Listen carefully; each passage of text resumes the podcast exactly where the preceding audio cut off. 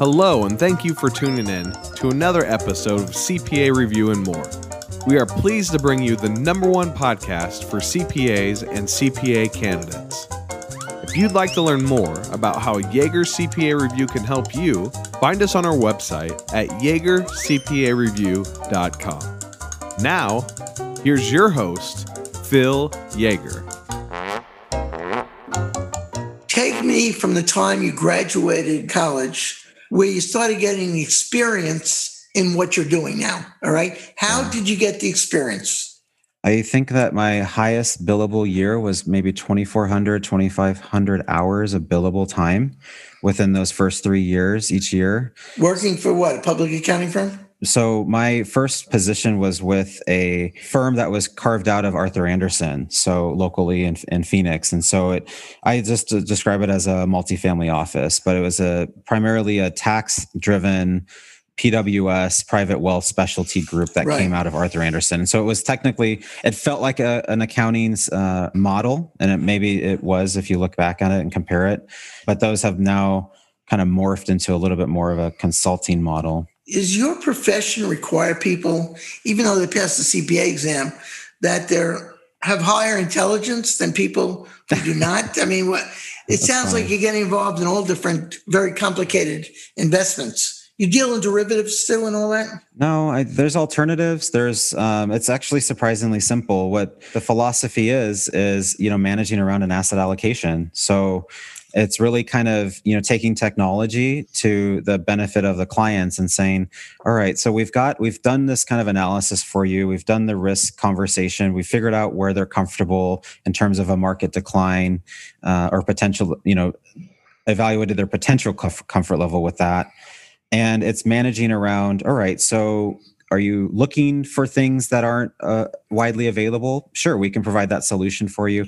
But if you're looking for you know safety or you're looking for you know just that's something that doesn't make your tax return more complicated so to speak then there's there's a model for that. And and i think it's just a spectrum and it's just some it's ed- taking clients through education. We have some clients that come strictly for the alternative investments that we offer and because as as the firm size we get access to that. What are alternative investments? What what's it yeah. So the, one of the ones that that I like to talk about is uh, reinsurance. So it's this idea that when I pay my insurance company to insure my house, or whatever the peril is. So in some cases, you know, large real estate investment firms may take out catastrophe coverage for hurricanes or the New York subway system might kind of shift that insurance off to one of these insurance brokers.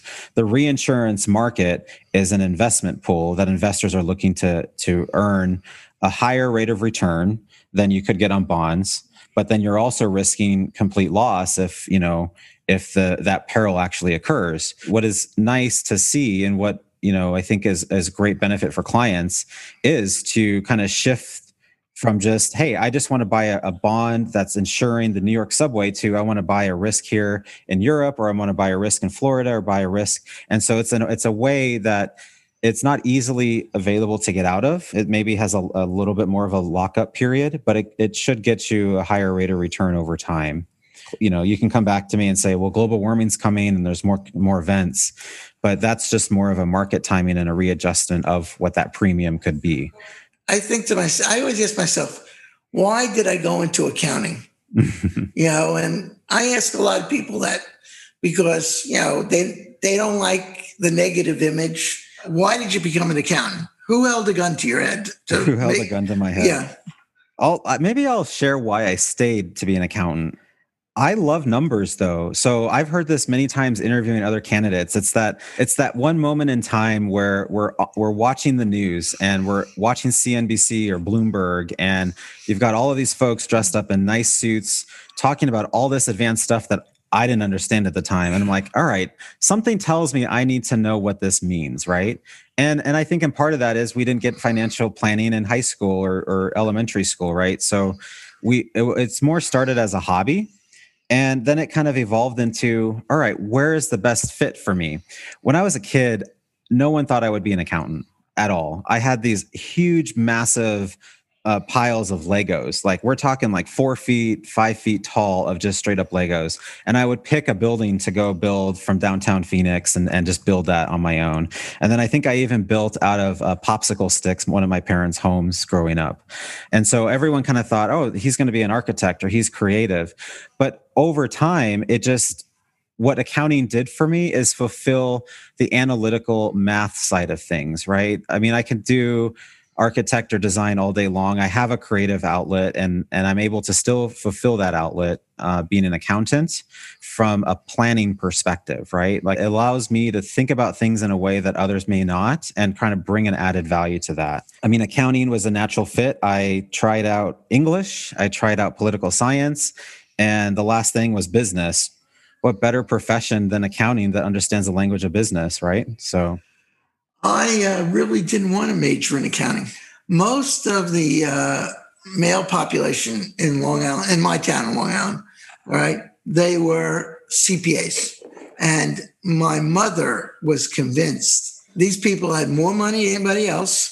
And, you know, that's a good profession for you. Mm, yeah. Now, the fact that I said I don't want to be in that profession didn't seem to faze my mother. So, you know, I started accounting and it's interesting you say that because it's if money's the pure motivator, there's burnout, right? Mm-hmm. So it's something about accounting that you enjoyed after that period where it made you stay in it. And maybe it's your niche being a professor, right? Or, or something, but I taught a couple of classes at Fairleigh Dickinson University in New Jersey, you know, just part time. And I went in there and I I like to be in front of people. I mean, to some degree, I'm a jokester. I mean, uh, mm-hmm. I mean, I can't tell jokes, believe it or not. I cannot tell a joke, but if I see something, I can turn it and make it funny, you know. Mm-hmm. And this year, um, I started giving back to charities, and uh, great, actually, uh, and I met some of these people uh, from like uh, Shark Tank and all that. But uh, I was in, I was taking the train back to Washington D.C., and meanwhile, all right. You know Tyler Mathisen is mm-hmm. from CNBC? Mm-hmm. All right. So I'm sitting, I'm sitting in an aisle seat and he walks by and I, I just couldn't remember his name for a second. So I said, You're CNBC, aren't you? Yeah. He says, Yeah, yeah. So I said, God, what, what is your name? And he, he was just a nice guy and he's also very bright. I don't know where he gets his, if he worked for a brokerage firm or do you know on CNBC uh, if these people that are actually spewing out information about the market and the Dow. Do they really know what they're talking about?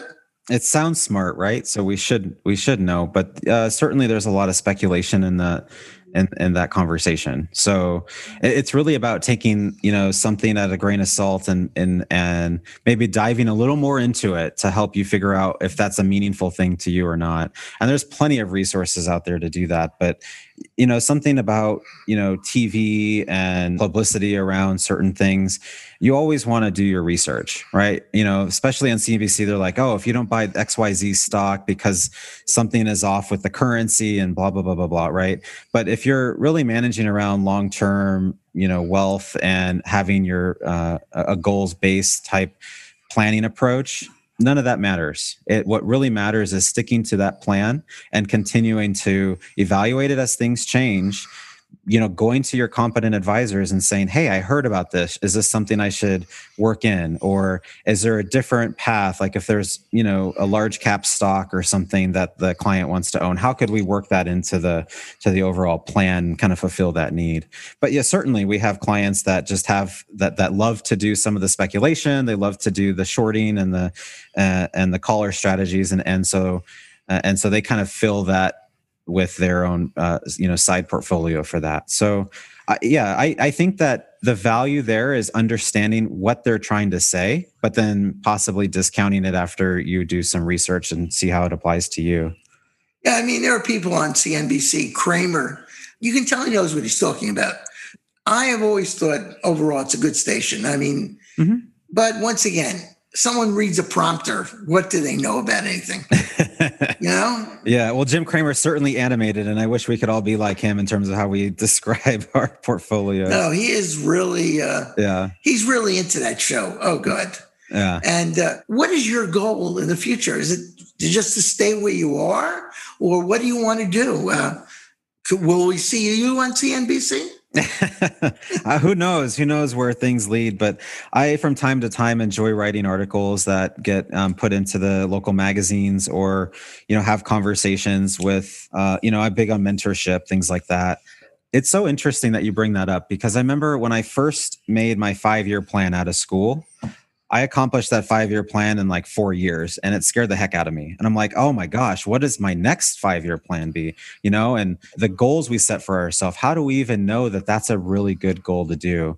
And so I think from, you know, knowing that and kind of knowing where, where my path has led, I, I, it's a really great question. And I think, you know, I could, be at the firm for a while. I could continue and do a, a, advisor role. I could, you know, move to different parts of the bank. But I, you know, for right now, it seems you know things are on autopilot. Things are really happy. The pandemic seems to be winding down a bit, and you know, I'm just really enjoying kind of where things are falling right. And and I think that's you know this idea of of staying uber present and you know knowing who you serve is what's top of mind today so is Phoenix uh, a big financial area now? Are more financial companies coming in there? You know, it's so interesting because for years I heard stories about, you know, large firms, large, you know, Goldmans of the world, things like that, kind of visiting clients in Paradise Valley or Scottsdale or some of the wealthier areas.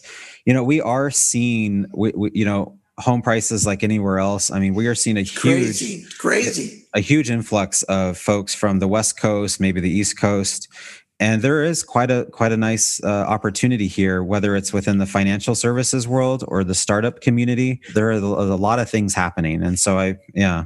It's ridiculous i mean cars used cars have gone up in value. Oh, did you read the article? I think i bought a car in the pandemic and they basically said your car might be worth more than what you bought it for last year which is crazy to me to, to think that but yeah it's like people are you know they're going in a car and you remember they used to say, well, how much can I save, you know, under sticker price?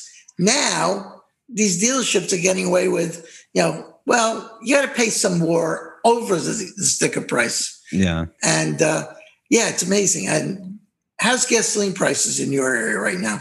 Well, so I drive an electric car, so I don't necessarily. Do you really? What I don't necessarily care. It's a little, uh, it's a little uh, uh, BMW i3 is is what I have, and so it has about 150 mile range.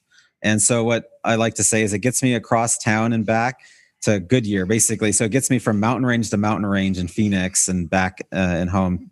Uh, but gas prices are uh, maybe three dollars a gallon. I think premium is three thirty. Seems like it's kind of gradually stepped up a little bit. We were fortunate because we didn't have a, a direct impact with the pipeline uh, issue earlier this year. A lot of our gas some seems to come from a little bit more of a diversified approach. So, yeah, I think our uh, our fuels, our gasoline stations must have a direct hotline with all the oil companies because as soon as they mentioned the yeah. Colonial Pipeline was going to be shut down, I'd say the price of gas went up ten minutes later. Well, pl- that plus, I mean, it's market driven, right? So there's a yeah. there's a spot price every every minute, every second of the day for it. It seems to me that the scenario where people started to kind of top off their cars almost every day, create yeah. artificial, you know, and it's and it's and it's an emotional response to that and that's really what we talk about to clients often is how do you control that emotional response and how do you kind of just follow the data follow uh, uh, you know that sort of thing or maybe just kind of drive a little less until it was resolved you know so. Yeah they couldn't uh, during the pandemic they couldn't give away gasoline. Everything you were talking about it's you know you have some people are probably listening to you and saying i don't think i could do that it's so complicated. Mm. you know wealth management. Who has asked you for your advice on what they should go into is there anyone who has asked you for that advice? Oh my gosh, it's if I had a dollar for every time that happens. So, uh, you know, and quite regularly we're getting a lot of uh, cryptocurrency questions right now, and and I think now that there is a sell off and there's a correction in the crypto, those are kind of going, those questions seem to be kind of muted a little bit. But yeah, a lot of clients kind of came and said, Should I get in this? Is this an asset class that we should be in? How do you even get into it? And what's interesting is I've seen from one side of it where you have to VPN in and, and buy the foreign coin and, and some foreign market all the way to maybe a Coinbase approach or, you know, buying shares of a company that creates the coin or the non-fungible token. But yeah, it's really, it's really quite interesting because I was talking to one of my friends and and I said, "All right, well, what's your price target for Ether or Dogecoin or whatever it was at the time?" And and I think, and so we talked about it, and I said, "All right, well, why didn't you sell at that target? You know, take some off the top, right? Whatever you've put in to coin, you know, let's just say they put in twenty to thirty thousand because you know Bitcoin is like thirty thousand a coin or whatever." whatever they put in, if it goes up 40,000, right? Why aren't you trimming some, right? Why aren't we kind of continuing to keep that that size of bucket at where it makes sense for your overall net worth and portfolio while we can still trim on the top and see some of that benefit and get that into a different asset allocation you know to me uh, bitcoin cryptocurrency it's it's pretty complicated yeah. and people you know the fact that they don't have uh, you know you go to your wallet you take out 10 20 dollars it's it's something tangible yeah. and yet uh, i think people don't understand sort of like the cloud accounting yeah. Right. Yeah. People think, hey, you know, there's a cloud up there, and uh, that cloud has all of my information backed up. But if it's a rainy day, I'm not going to be able to get into my cloud.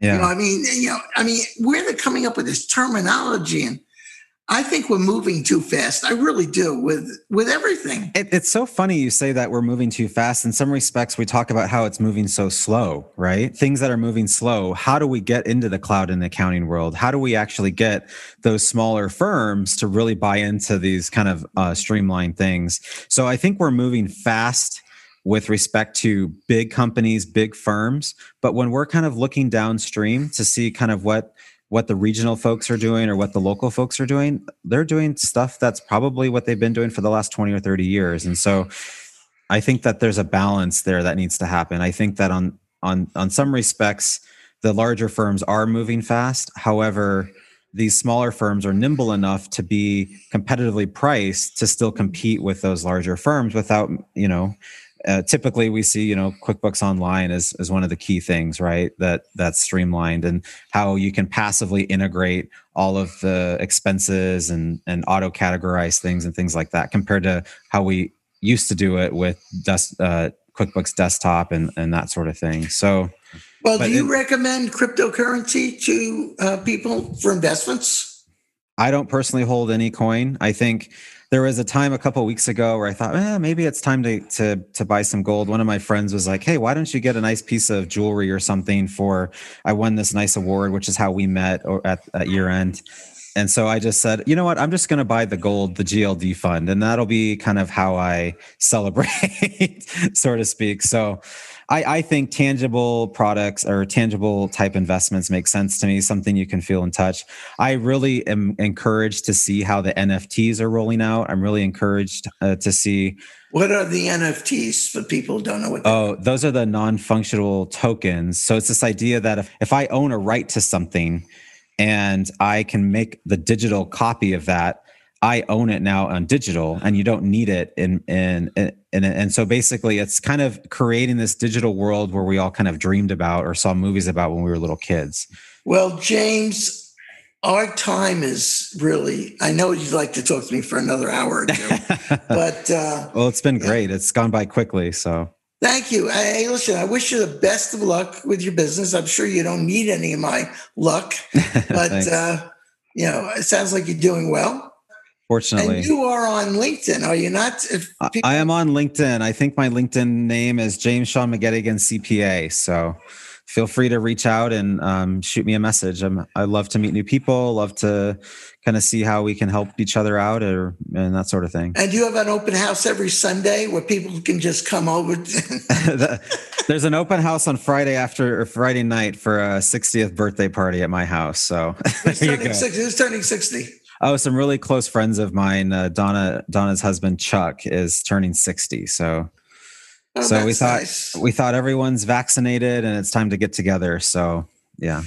Well, happy birthday! What's his name? Chuck. Chuck. Yes, Chuck. Okay. And who's it? Is that your wife? You mentioned no, name. No wife. Uh, no, we're just really good friends. She's been a friend of mine since I, I want to say maybe early 20s. We I do um, as part of kind of my meditation and all that. I do Pilates and yoga, and uh, work out with a trainer regularly. And so I've met Donna through friends through through that group. So yeah, great, great. Yeah. Well, look, I hope the rest of the summer there in Phoenix uh, cools down a little. Uh, but as I say, if it doesn't, just think about me in December and January. Sure.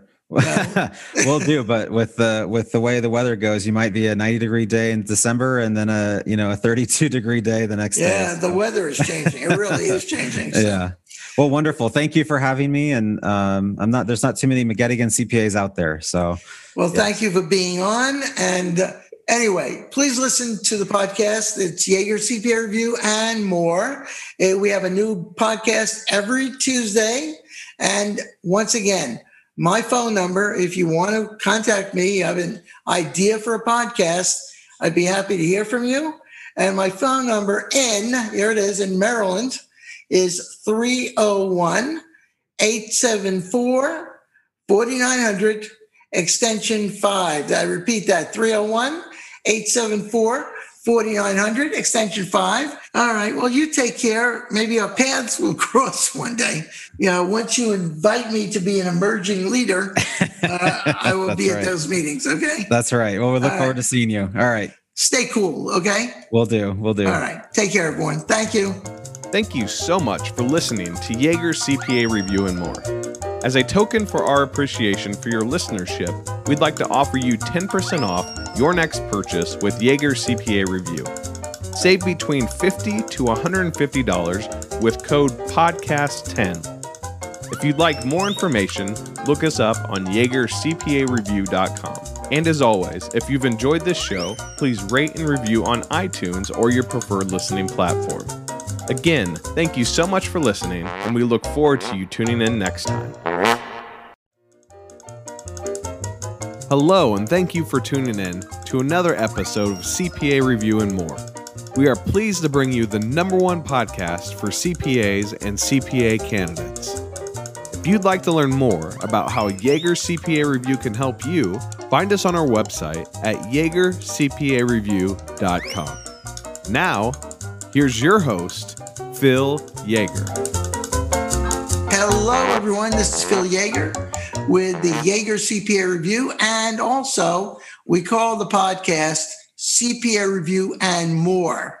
And as I've said many, many times, the more means other than just CPA Review. Uh, you know, because people want to know hey, why did the person who I'm interviewing today actually go into accounting? Do they have any regrets about it? Uh, and then the next question is Is it something that I could enjoy if I was looking into future positions? I think that's important. You got to like what you do. I mean, if you don't like what you do every day, you're going to be a very unhappy person. Our guest today is James Sean McGettigan. Did I get that right? You did, yes, McGettigan. Yeah, perfect. Thank you. Is that Irish? You have an Irish name? Is that Irish? I, I, have an Irish name. My dad's from Scotland, so yes, very much, very much Irish. Oh, that's interesting. Mm-hmm. All right. Uh, my dad wasn't from Scotland, by the way. I thought we're New Yorkers. New York. We're from New York originally. Yeah, yeah. Yeah. And uh, we're damn proud of it because we're the only people who say coffee. Coffee. Coffee. Coffee. I can say it too. hey, listen. Spent know, my fair share of time in New York. So, what were you? What were you doing in New York at the time? I had uh, two clients at that firm, and and so we would basically, you know, billionaire level clients, and so we would continue with their compliance needs through the busy seasons, and so uh, got to manage a team kind of remotely a little bit, and then uh, in person for some time. Tell us, what do you do? I mean, you're a CPA, uh, mm-hmm. and of course, uh, you got the CGMA, which God, that was a tough exam. Mm. You know what's tough about it? I was hoping the check would clear. Okay. That's right. And the check cleared, and God, I had another certification. right.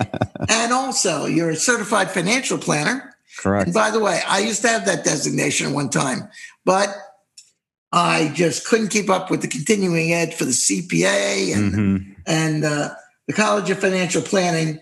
Also, this is really, and I, I don't share this with too many people, but I was kicked off their football team. so um, yeah, it's just uh, their Division One team, right? division One, yeah, Division One, uh, minus one more. Right, know. exactly.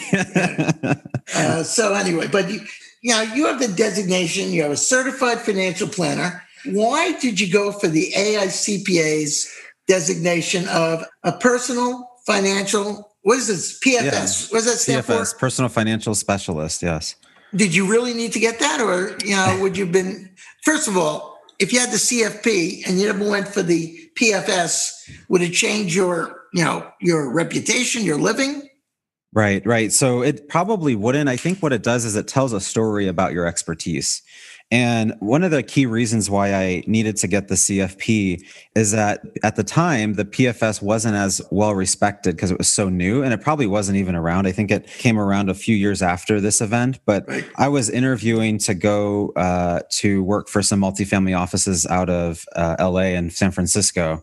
And the firms all requested a CPA and a certified financial planner designation. And in that interview, I said, Oh, that's easy. I'm scheduled to take that, that exam. And I think I had started the CFP exam process and prep uh, 2012, 2013. And it became increasingly important to to show that you've got this financial side, this this ability to you know lead investment meetings, to to be a real true planner focus. But with the CPA, it kind of gives you that instant credibility and also you know the ability to say you know he's a CPA, he can help with X, Y, and Z, whatever your specialty is. Mine tends to be taxes, estate planning, um, and and certain things in, in that kind of closely held genre.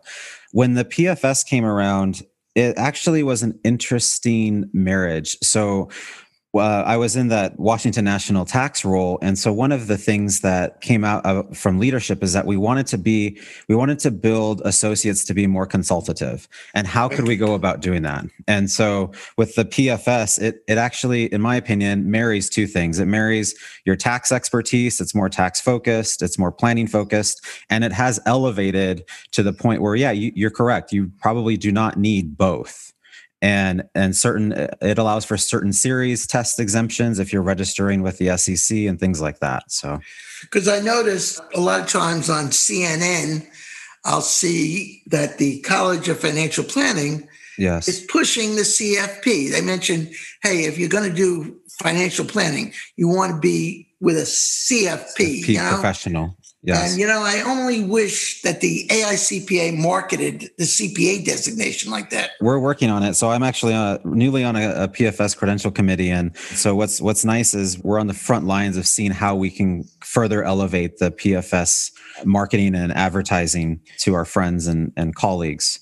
And I totally agree with you. Yes, the CFP board is doing a lot of advertising, and, and that has elevated quite nicely over the years.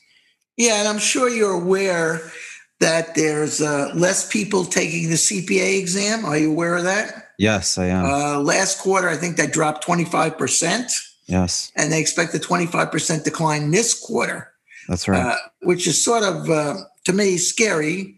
You know, because I bring up is the CPA going to become a dinosaur? The AICPA, unless it's something I don't know, all right, I don't ever really hear anything on TV or whatever talking about the AICPA and the CPA designation. They're going into this evolution thing. Is that going to help the shortage? What do you?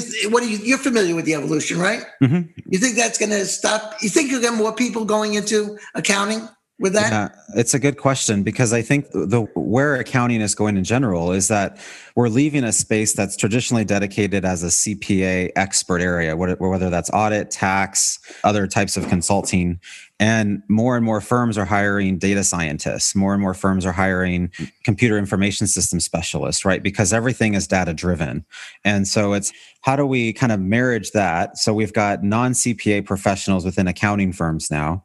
We've got traditional CPA path uh, folks within accounting firms. Where is that marriage, right? And and I think in part the answer is yes, I think that the evolution and the ability for the AICPA to continue to market and push these initiatives out will continue to make the exam more more and more relevant. What we're seeing in the exam today is a push to get maybe more personal financial planning topics in there and and really trying to evolve and have it continue to be relevant. So I have faith that I think it will it will work and I have faith that you know things ebb and flow but I wholeheartedly agree with you that we do have a, a, concern within the community that accounting majors and CPAs are not being produced at the same rate that they were. They're yeah. not going, you know, when I was, you know, out of college, a lot of people graduated and then they took the CPA exam. And it was, right. you know, no doubt in their minds that that's what they were going to do. But today, today is different. And we're seeing that that impact downstream. You know, I'm on the board of the Arizona Society of CPAs, and we are seeing, you know, we're trying to plan for that that decline in potential new CPAs. But I think it's challenging our industry and our think tanks, you know, and our and our organizations, our professional organizations, in a in a in a way that we're basically telling them you need to push to the younger generations like ask us ask us what we need and drive that. And and and i'm seeing that and and it's refreshing. I know maybe many people may not but asking the younger folks what they need how to stay relevant within their world is is going to be increasingly important.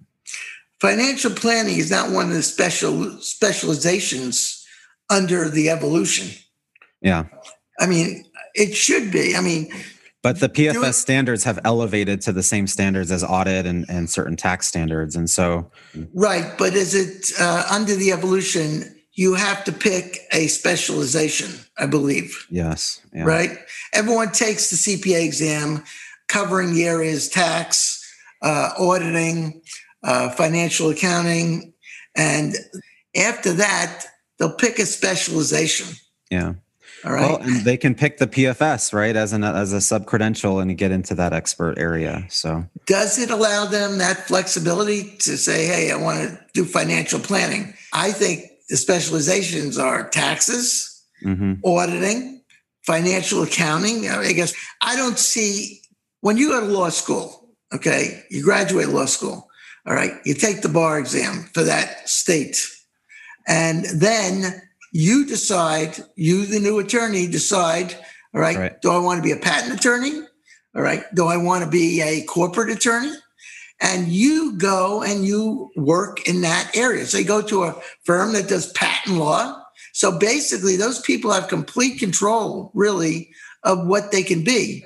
The AICPA is still controlling their result. When I took the exam, AICPA called my CPA a certification. And in Maryland, there was no experience requirement because they felt the CPA designation was a certificate. It was not anything to do with a license to be in public accounting.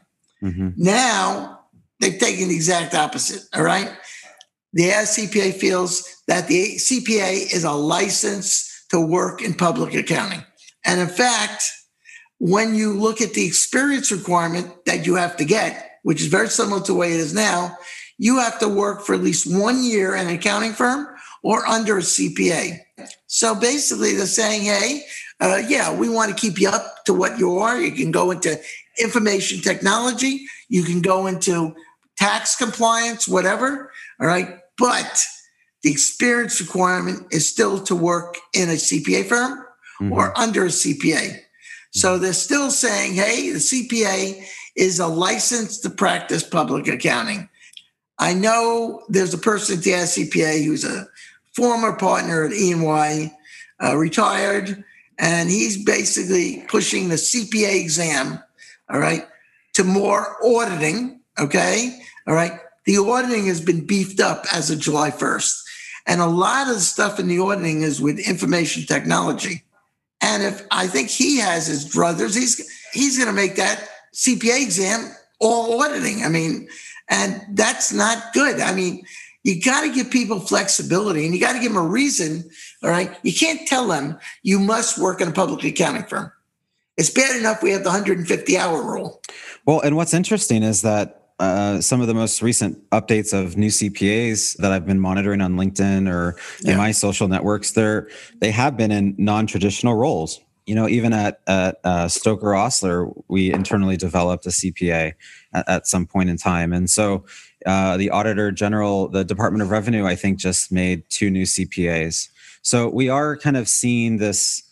Who made CPAs? Well, uh, they've they announced that two of their staff members got the CPA designation. Okay. So I'm just I'm just sharing that to to share that there is there, there, these are coming in different routes these days, and and I think with the CPA evolution, if I recall, I think under the tax it's like tax compliance and planning, and so it really is about the planning these days. It's about the consultative focus and you know maybe in the old days yes the cpa was enough but i think that continuing to get your specialty and specialty designations will become increasingly important I think a good major today is probably accounting. Mm-hmm. You can have two majors, I think, at the universities. Mm-hmm. So, you know, you pick accounting and IT. Yeah. And I would also, uh, you know, I also want to put a plug in there for liberal arts minor. You know, it's the nice uh, liberal arts comes up with clients quite frequently. So, yeah. Uh, who is that? Like arts, theater, you know, kind of having a better roundabout way of having your expertise in, in accounting and information systems, but also, you know, the arts and some of that non-technical stuff becomes important when we're in client discussions and things like that. So what do you think about the AICPA allowing people who are not CPAs but have, say, a specialization in IT for CPA firms to bring them in as partners? That's going on. It is going on. And i think even in my own experience there was always this kind of push pull aspect to that. It's that how do you reward people in these new fields. I always say consultants but or consultative nature but you're correct. Information systems is one of them hr is another aspect that's that's kind of getting into the accounting firms. So that's becoming really important. We know how to reward like you're saying the audit. We know how to reward the tax compliance. How do we keep those folks engaged that want to pick a different path and also you know get them to that partner level role? Well by making uh, these non-cpas non-accountants mm-hmm. partners in a cpa firm aicpa saying we have a shortage now they're basically condoning it by saying hey we'll allow people you know who have an it background who are not a cpa to become a partner in a cpa firm i don't know that does i don't know what that says for the uh, the CPA designation. We have enough problems with the CPA designation, less people taking the exam. And now you're saying, all right, look, you need an IT person. We got this guy, he knows what he's doing. And uh, no, he's not a CPA, but so what? Mm-hmm. All right. We'll make him a partner in the firm. I, I just, I always felt that the AICPA may be, in a lot of cases, uh, our worst enemy. right? Mm-hmm. because I, I, don't know who they're actually thinking about at times. Do you hear anything about this? I mean, I, I just really, it troubles me. They should not give, you know, encouragement to non CPAs, all right, to be partners just because the firm needs an IT person. I mean, it's an interesting balance. I, I don't have an, a, I don't necessarily share the same view uh, with respect to the AICPA, but I think it's a balance. The, the accounting firm is not going to make someone partner without truly knowing who they are and that they that oh yeah value, definitely. right? So that that aside you know if that person is in one of those roles and and should be considered partner they have a you know partner track is wonderful. Partner making partner is amazing. Continuing to achieve the metrics after you've made partner is even more incredible. However that's the way accounting firms know how to reward their talent. When we go to other other avenues banks or exec you know executive compensation there are so many other avenues that can provide an equal amount of benefits without maybe the the inflow and the the debt requirement to buy into to these firms. But i think that if they're if we're continuing to follow the traditional mold of tax compliance and ta- and audit continuing to make tracks to partner we're we're going to become more irrelevant as it goes on. And so I think it, it's that balance because these firms are getting into everything related to anything to serve a business or, yeah. or a wealthy family. Yeah, artificial intelligence, cloud accounting. Yeah, yeah, yeah. And I think I think that that's all great, but I think that you know when technology comes into play, it's only going to make our jobs more valuable. There's plenty of research that says yes, there's certain jobs that get replaced with technology, but forcing myself to become irrelevant because I've got a younger person that's ready to take my spot forces me to continue to be out on the front edge of innovation. You know, uh, what would you say we should do to get the people to take the CPA? All right, when they come out of college. So I'll share my own story. I mean, I graduated into a wealth management firm where the primary income is driven by portfolio uh, assets under management. So I started, I think, in 2008. And if you remember what happened in 2008 in September, there was a pretty bad market decline. And that ended up hitting accounting firms, wealth management firms, all of that. And so I actually did not start the CPA exam right after school. What I did is bought and took a test. By the time I was able to get back to it, that had run. So I had to retake one. And so what becomes more and more important is continuing to achieve that goal someone that I uh, work out with is becoming a CPA and later on in their career. And so that tells me, all right, so we've done something to promote the value of the CPA, whether it's right out of school or whether it's later on in their career. And I would say maybe it's a 50 50 of what I hear today of those who are doing it right out of school versus waiting till their fifth to 10 years of, of experience. And I'll, I will say that it gets more difficult if you don't just take care of it right away. Mo- the vast majority of new graduates are getting it within one year, especially because of the signing bonuses. The firms are getting better about bonusing them out the prep material during, during college and that sort of thing. But I, I had a job during college. I did my, I think I did my undergrad and master's all within a very short period of time. So I was definitely taking you know 18 credit hour type type paths. And so when when we started and the great recession hit is what we call it now and what we know for sure is that in march 2019 was the market or 2009 was the market bottom we still had to continue serving clients and and we were doing everything to make sure our clients continue to uh, fill our confidence and serve them. And so you know it, there was really no time to do that exam while we were doing while we were serving our clients in kind of this great recession. And so what was great is you know several of the cpas i started with continued on with the firm. None of us got let go. If anything we sh- we were able to prove our value. And then you know once things settled down we all ended up getting our cpas so are and, you a partner in the company you work for? No no no partners at our company. No partners. And yeah. They fall mainly on executive compensation you were talking to me before actually we started this thing about, you know, you were very proud about this emerging leaders. Oh, okay? Oh, yes. All right. By the way, can you make me one? yeah, you know, if, if, if, uh, the definition is that as long as you're within the first 10 years of your career path, so maybe we can get you on the PFS track. You might have to lie a little, you know. I mean, I really, I knew the Italian guy who started accounting, uh, Paoli or whatever his name is. you know that? You remember that name? Uh, uh, no, I don't. you don't, don't, know who the starter is of accounting? I don't. I'm so, uh, so yeah, embarrassed. Well, it's, uh, it's not Ponce de Leon. It's not, no, it's this guy Paoli or something or other. He is the person who started the double entry bookkeeping. Mm. And you never heard of him? I might have in my passing, but like I have not heard. Yeah, because I, I, used to kid, you know, I was teaching CPA review course and also in college. And I remember I would go in there and say, uh, by the way, I'm all excited. This weekend, we're having a big birthday party for uh, Paoli, you know, oh, the okay. founder of the accountant and founder of accounting. And you know, I mean, 100 accountants together, boy, it gets to be a wild party. exactly. And, uh, and, actually, he invented the debits, and his brother Sidney invented the credits. And we all march in front of the AICPA building. all right. Which is a really nice building. I've actually been there. So actually, they're not in that building anymore.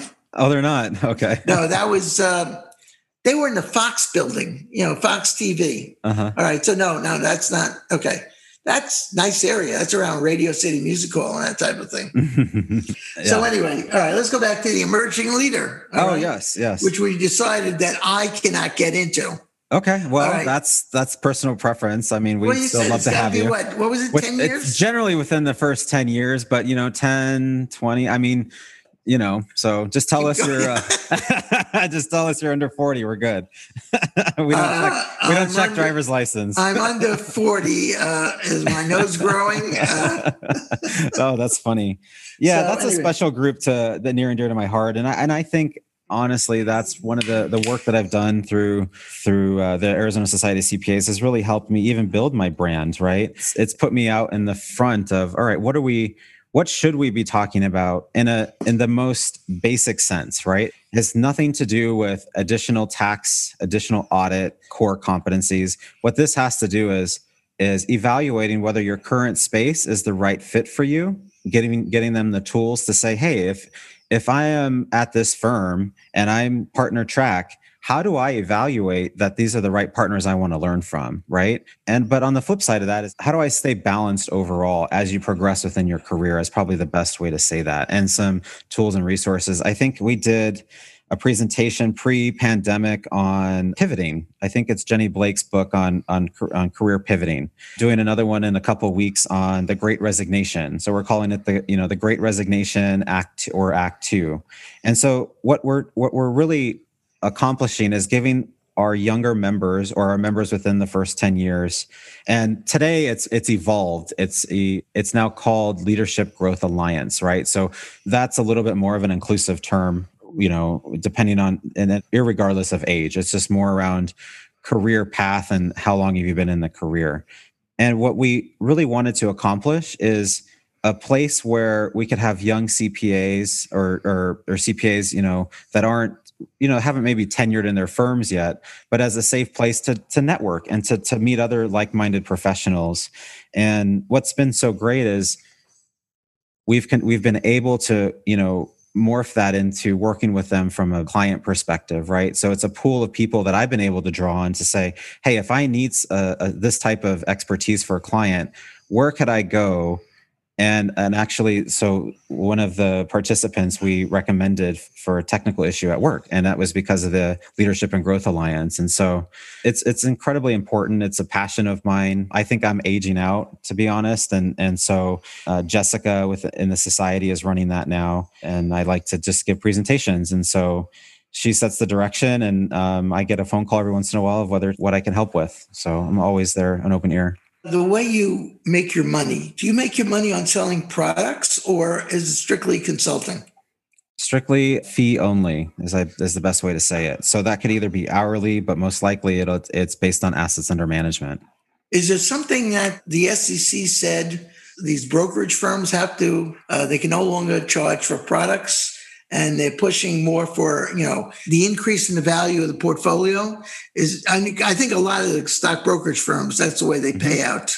I think uh, I read a headline that said moving away from the broker model to the IR, the registered investment advisory model, the RIA model.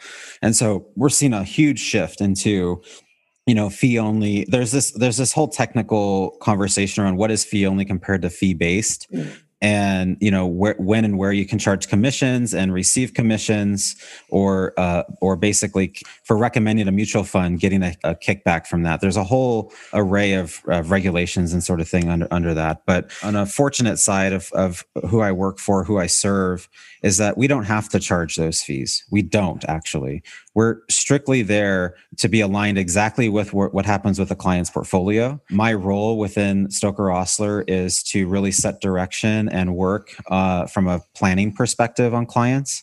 And so, you know, the portfolio will do what it'll do, and that's what we base our fees on.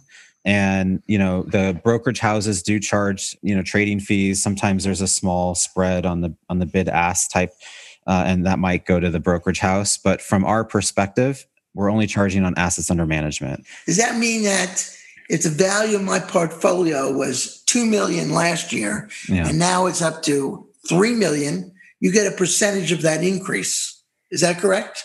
That's correct. Yeah. Okay. Yep. Now, and if it goes down to a million, then there's a de- there's a, a share in that decrease as well. How, I don't say how do you do that? I mean, do you give back money?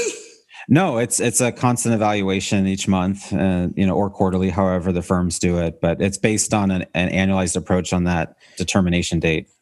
I would think, you know, a lot of people. Do you run across this? People say, "Well, you're getting one percent of the increase in the portfolio, but if you don't invest well for me, if there's a decrease, all right, are you going to give me back a one percent decrease?" It's a good question. Uh, let's get someone on the phone with this. Uh, uh, who can we?